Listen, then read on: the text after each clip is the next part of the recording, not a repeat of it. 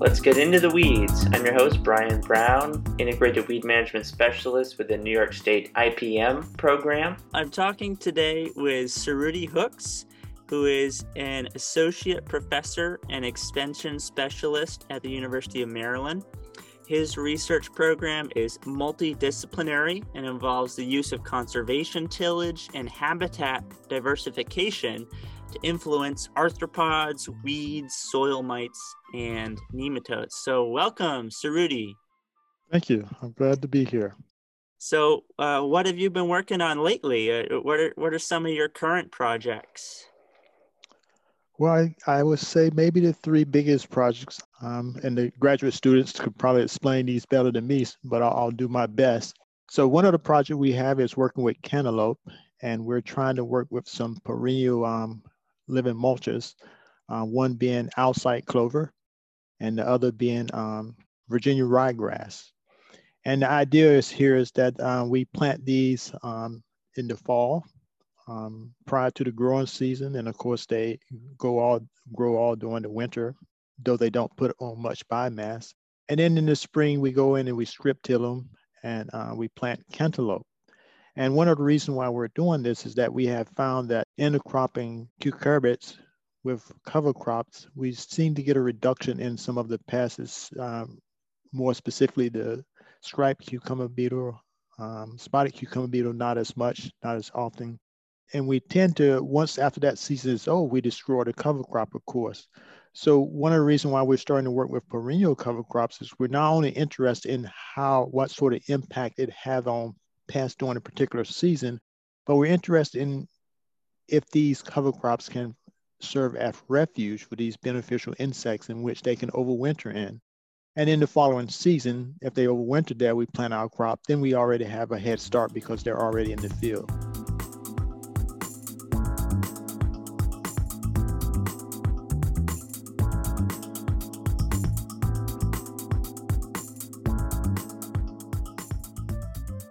And one of the reasons we never worked with a grass before because we consider them to be quite competitive, but we know a lot of literature shows that some of our um, most beneficial ground predators, some of the carabids, um, they like to overwinter in, in these sort of grass type habitats. So we decided to look at grass for that reason. It gives us a, a, a opportunity to compare a grass environment uh, with something like clover, Alsike clover, which clovers we have worked with a lot although we mainly work with red clover. And we decided to work with Alsike clover. We want to look at a different clover, and we're also interested in looking at one that may not be as competitive as red clover. Okay. In another project I have, um, and this is more of a weed project, um, and this is working for a graduate um, PhD student, um, Veronica Yurchak. Mm-hmm. And in this particular study, we're doing a mixture of, of different cover crops. Um, we're looking at no-till, and then we're looking at conventional till. And then we have another two other treatments where we're working with red clover interplanted with rye and red clover interplanted with forage radish.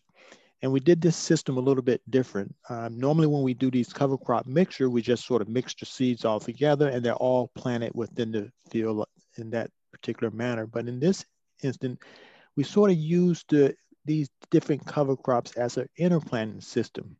So basically what we have, the cover crops are planted at six inch row spacing. So we have two rows of red clover, and then we have three rows of forage radish, two rows of red clover, three rows of forage radish, and so on. And we did a similar treatment with rye, where we have two rows of red clover, three rows of rye, two rows of red clover, three mm, rows of rye. Okay. And then what happens is the forage radish, of course, in the winter, it dies. So in the spring, where the forage radish is, we have a bare ground space, and that's oh. where we plant oh. our crop. Oh, I like that. Now, and and one of the reasons why we did this that we used to make these bare ground space using a strip tiller. Um, one of the the downsides of using the strip tiller is, is that when you till that soil in the spring, you disturb it and when you disturb it, you're going to get a weed flush. Mm-hmm. So we were trying to determine a method where we can make have this bare ground space without disturbing the soil. So that's why we decided with forage radish because it again it dies in the winter. You don't have to disturb the soil. You got that bare ground space, and then you can plant your crop in between that. Um, another reason is the one reason, one of the reasons why we do two rows of red clovers and three rows of forage radish or rye as, instead of doing this equal number is that if we use three rows of forage radish or rye, that gives us an 18 inch bare ground spacing. So one of the other difficulties you have with working with living mulch is they're, they're alive. So they can compete. They can be just like weeds. But what we have determined is that when we have at least an 18 inch row spacing, um, I should say 18 inch bare ground space between the crop rows, we're less likely to get that competition from the living mulch. Okay. Now, going back to this, in the case of rye, of course, rye does not die naturally. So what what happens is in the spring, we basically roller crimp the rye, and then that basically lays down the rye, and then we plant the crop. Um, in this case, she's looking at sweet corn, and we plant the sweet corn directly in the middle of that um, that rye, that laid down rye. The other good benefit of the of the rolling is, of course, the roller is not going to kill the um, the red clover, um, but it sets it back just a little bit. It sort of slows it down at, at the beginning of the season. And we like that because that's another way that we can reduce early season competition with our test crop that we grow. Yeah. All right. So, and then as your sweet corn or your what, what squash gets established, um, does it grow above or outcompete the perennial cover crop or the cover crops between the rows? Yes, in the case of sweet corn, um, we found that it does quite well. Of course, sweet corn is a tall, upright crop, so we expected it to do well. In the case of um, our cantaloupe, which is one that grows more on the ground and the crawling type, we thought we may have some problems with that. And what we what we found is the grass tend to be more competitive with it than the Alsike clover. So one of the things we may do is widen the space. In other words, that bare ground space that we have where we plant our squash, we may want to widen that. We're going to widen that a little bit this year. We and hopefully we won't get any um, of that competition um, that we had in the previous field season. Mm, okay. Can you talk a little bit about the the uh, insect pests that you're hoping the the natural enemies uh, will will um, control? With respect to cantaloupe, I would say the, the one that we're most interested in is the striped cucumber beetle. Mm-hmm. And what we have determined is from past research that, believe it or not, one of the best predator of the striped cucumber beetle is wolf spiders. Mm. And I should say that's one of the reasons why it's sort of drawn us to sort of look at this grass cover crop, although we don't, we think it could be quite competitive, that we know spiders will also overwinter in these sort of grass type environments.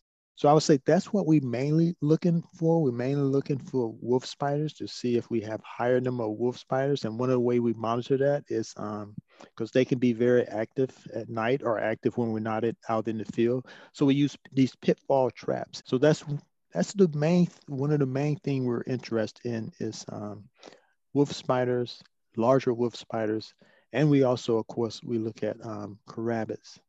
Okay, now carabid uh, beetles, and I, I'm familiar with them from a you know the weed side of things that they're can eat weed seeds sitting on the soil surface. Are there any are there any other um, services they provide?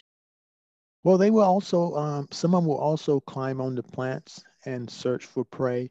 And in the case of cantaloupe, since cantaloupe is not a tall upright plant where basically the the um, the vegetation is on the ground, basically it puts them in a direct area of these carabids. So we felt that with respect to um, cantaloupe, um, they will probably be more beneficial when you when you compare it to say something like eggplant, which grows more upright, and you have some of those ground predators that tend to will not climb plants but in this instance, because the cantaloupe is viney um, and grows on the ground, we, we suspect that they can also be of importance in controlling some of the um, herbivores or insect pests that we find in cantaloupe. Okay. And with respect to sweet corn, we think they could mainly be of benefit, say, if you have some of these caterpillars like the corn earworm, when they drop down, if they're feeding in the ears or something, they drop down to pupate uh, while they're roaming around the ground trying to find an area to dig on and, and pupate. If we have a higher number of these ground beetles at that particular stage, then then there's a greater opportunity that these caterpillars can be eaten before they um, dig underneath the ground and pupate. Okay, yeah, oh, that'd be great. and and how about for the clover? You mentioned Alsike clover. Is that for uh, for ground beetles like the carabids as well, or is that for to try to promote another natural enemy?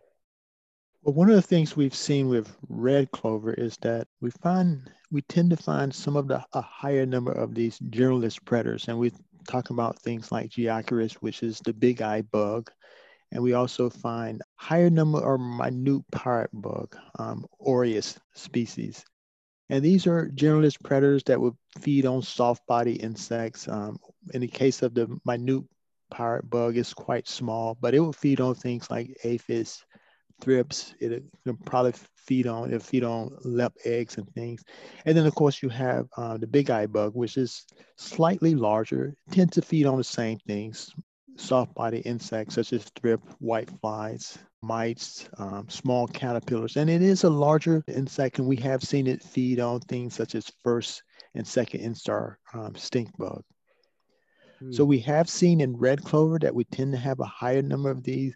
So because Alsike clovis is of similar stature as red clover, uh, we're hoping that we can also see higher numbers of these um, these generalist predators in, in, in those type of communities with the Alsike clover also. Okay, great. So do you think do you think that the species is more important or uh, you know in harboring the natural enemies these these these predators or the um, reduction of tillage or both? I, I, think it's a combination of things. Mm-hmm. Of course, when we talk about reduction in tillage, we know one of the things that is that is quite disruptive to things such as spiders and carabids is tillage. They tend to don't they don't like having their soil the soil disturbed. So in that case, I would say yes. Mm-hmm. Um, now, answering the question with respect to whether it is associated is um, having certain predators is associated with the species?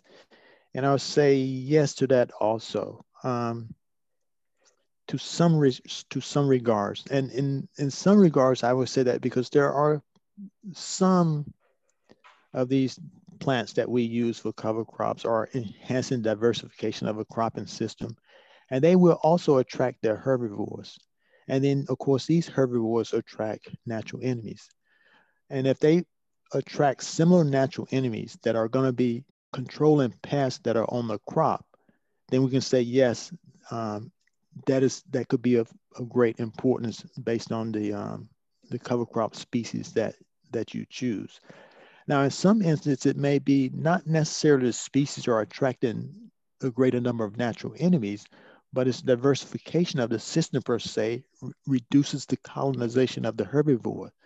And what we have found in some instances that we can look at plants that are totally different, but they seem to have the same impact on these herbivores or insect pests simply because they reduce their colonization, or even they may reduce their tenure time. In other words, during a certain part of the season, we may see um, there's a similar number of these herbivores or insect pests in the bare ground system versus diversification versus diversified system, diversified plant system.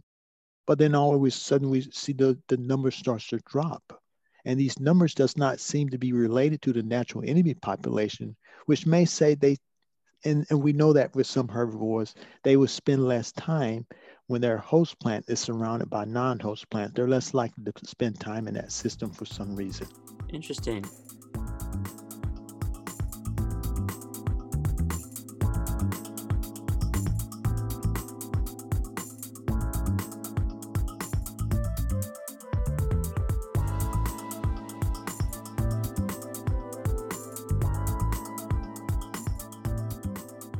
So it's kind of kind of a repellent to have different plants in the mix.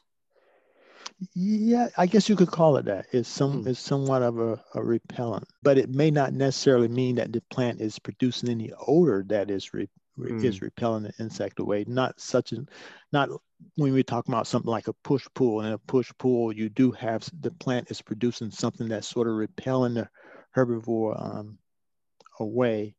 Yeah, let's so talk about push talk- pull for a little bit. it, it, have you uh, worked with those type systems? What would you suggest for uh, you know vegetable growers and field crop growers? Are there are there different tried and true push pulls? We've only done one study where we tried to evaluate push pull, and this was a system of let me think lima beans, and what we were trying to control was the Mexican bean beetle and I had came across some old literature where it suggested that the Mexican bean beetle is repelled from odor coming from um, marigold. Mm-hmm. So what we did was we set up a study where we interplanted lima beans with marigold. And what we did was on the outside of that, we planted snap beans. Because when I started looking in literature, the literature also sort of showed that the Mexican bean beetle prefer snap beans over lima beans. And specifically, it seemed like they have a real liking for wax snap beans.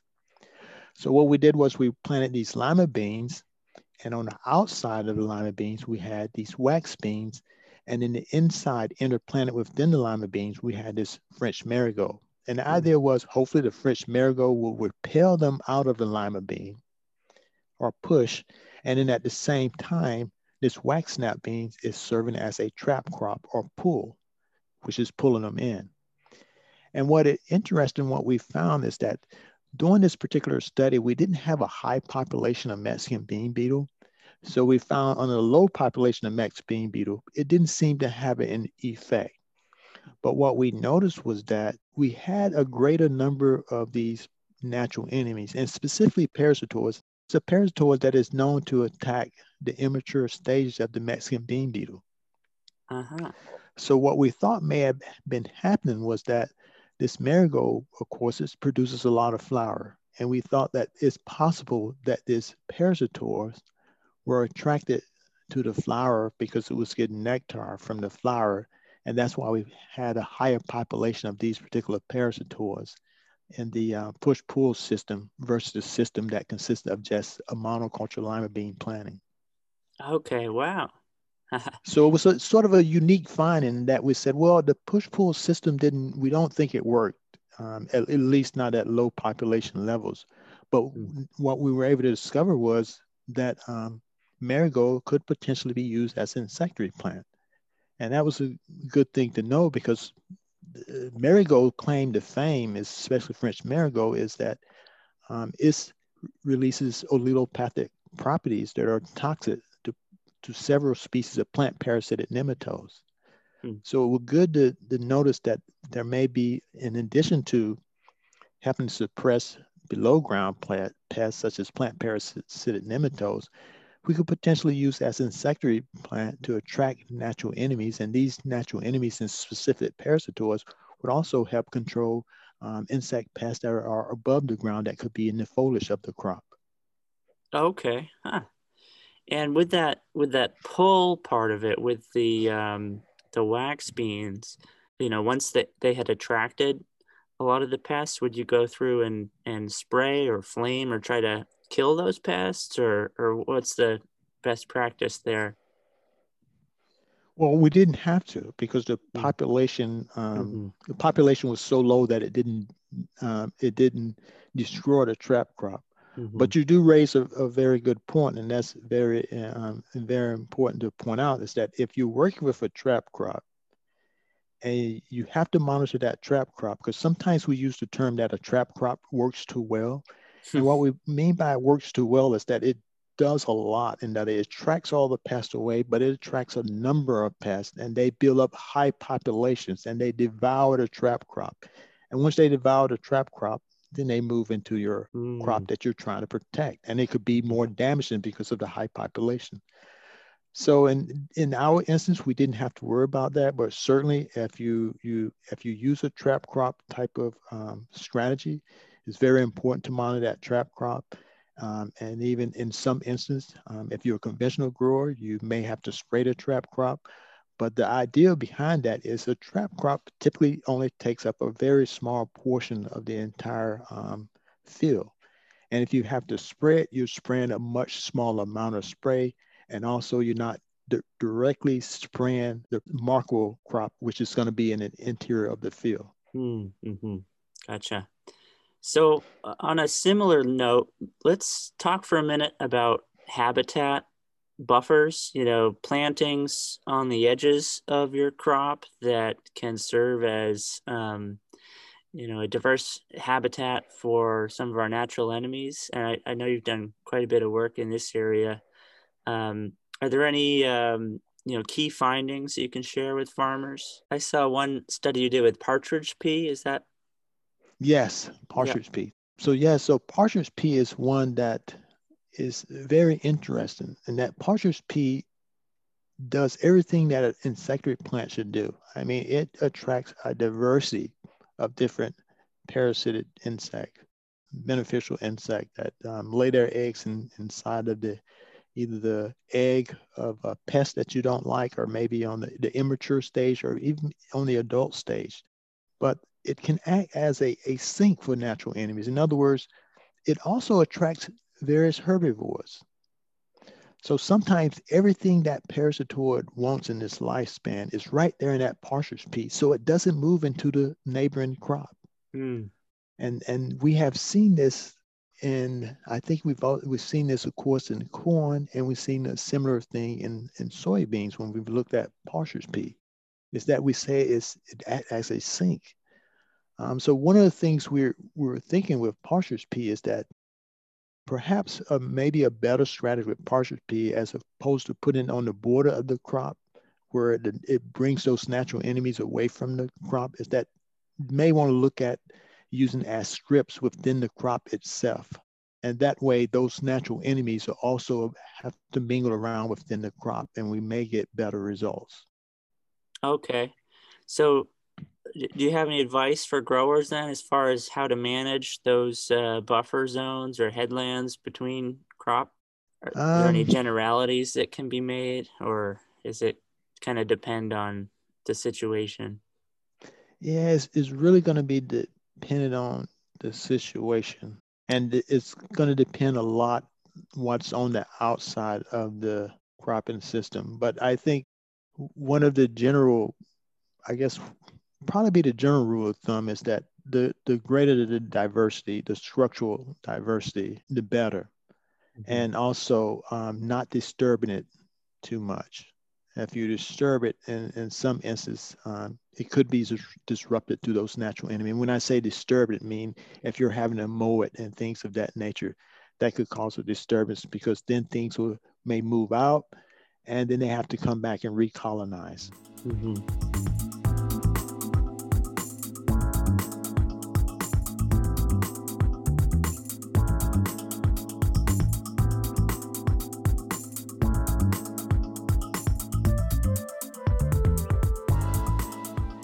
So I, I know, uh, you know, some growers will mow or even spray herbicides on the, the buffer zones around their fields.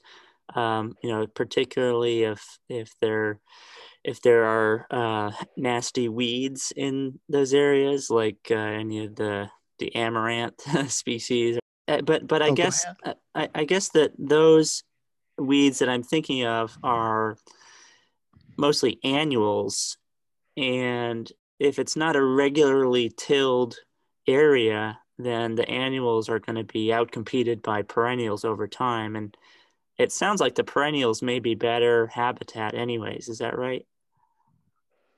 If it's a perennial, that's not going to be a particular problem in that particular cropping system.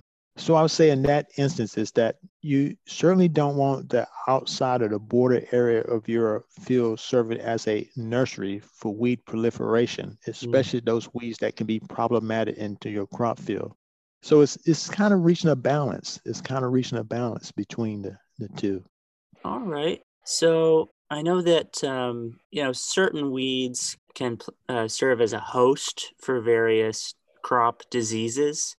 Is that also true for uh, insect pests? Can can weeds serve as hosts, and, and are there certain examples of that that you can share? Yes, and I would say that probably the best way um, to think of that is if it's weed is a similar family as the crop that you are growing. For instance, if you have a solanaceous weed, then there's a good chance that that solanaceous weed may host the same pest that that particular crop is going to host. And then you have some pests that are, are just prolificous in that they can, there's a lot of different weeds that they can uh, be a host of. And that, that makes it very difficult for a farmer. You, we, when we think about some of the thrips, um, various thrips that may be a pest of tomato, there's so many different weeds and so many different families of weeds that these thrips can probably survive on. Mm-hmm. And some of these these um, weeds may host various diseases that these thrips can pick up and then transmit it to the crop. So in some instances, for some pests, it's a little bit difficult to nail down which weed species are going to be problematic. And for others, you can, again, if it's within the same family of that crop, I think it's okay to assume that that particular plant um, could serve as a host for pests that would be problematic in the crop itself. Mm. But also potentially a host for the natural enemies. Is that right? It, so it could, it could, and mm. and it hmm. could work out better. But mm. of course, a lot of times farmers don't have time to I mean, they they can scout their crop, but a lot of times they may not have time to go and scout their um, um, the weeds outside of their field, determine if they're serving as a, a negative aspect and serving just as a host of plants, or as you as you mentioned, um, I go back to that thrip example. Mm-hmm. Um, it could be fine if these if these hosts of these alternative weeds that are surrounding the field are hosting thrips, but these thrips are not transmitting diseases to the um, to the crop in the field. But these thrips are attracted a number of natural enemies, such as the minute pirate bug and Geocoris. And these Geocoris are building up in high numbers and they're moving into the crop field. It could be of, of significant benefit.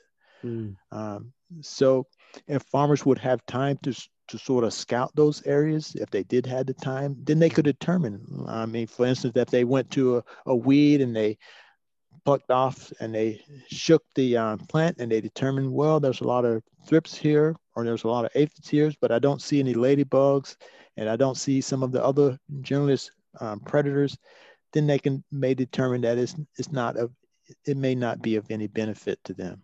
Mm, I see. Okay. All right. Um, so I, I want to uh, spend a minute on um, residue and the effects of residue. I, I know you've done some work with um, rolling down rye and planting into um, a rye, a dead rye cover crop. Um, can you talk a little bit about that?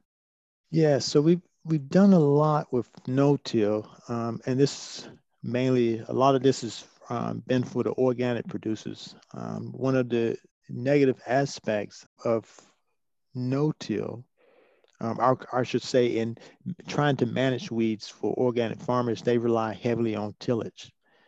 And a lot of times they don't like this is, is because they have this battle with saying, well, we can't control weeds because we don't have any um, herbicides or that are that work well, or if they do, they're just it's just economically unfeasible to use these high price organic herbicides on the entire field. We, we can't make a profit. So what we've been doing is trying to look at um, no-till as a potential um, alternative to um, using the residue to help manage weeds. Although we also do it, this sort of work in conventional studies in conventional fields. And we've determined that we, when we compare with um, no-till with regular conventional till, um, there is less weed and there, we tend to spend less time weeding in no-till situations. Um, some of the negative aspect of, of no-till though is that if they tend to rely on this over too many field seasons, they could end up with perennial weed problems. So that's the downside of working with no-till. Um, no-till doesn't work well for weeds such as um, the yellow nutsedge, the purple nutsedge, but you may be, be able to get easily get two, maybe even three field seasons with no-till, allowing that residue to build up, and you can get um, good weed control. And then once uh, organic farmers, they if they see there's a possibility of perennial weeds moving into the field, then they may want to go back to, to tillage. And and I guess one of the reasons, but the downsides, what we have found with um, with working with cover crop residue is, is a lot of it has to do with the biomass. If for some reason we don't get a lot of biomass, then we're not going to get that good weed suppression for whatever reason. Um, mm-hmm. So it's a lot on biomass, and then also even the weather conditions. What we've noticed if that if there's a lot of rain, that residue tends to break down a little bit faster.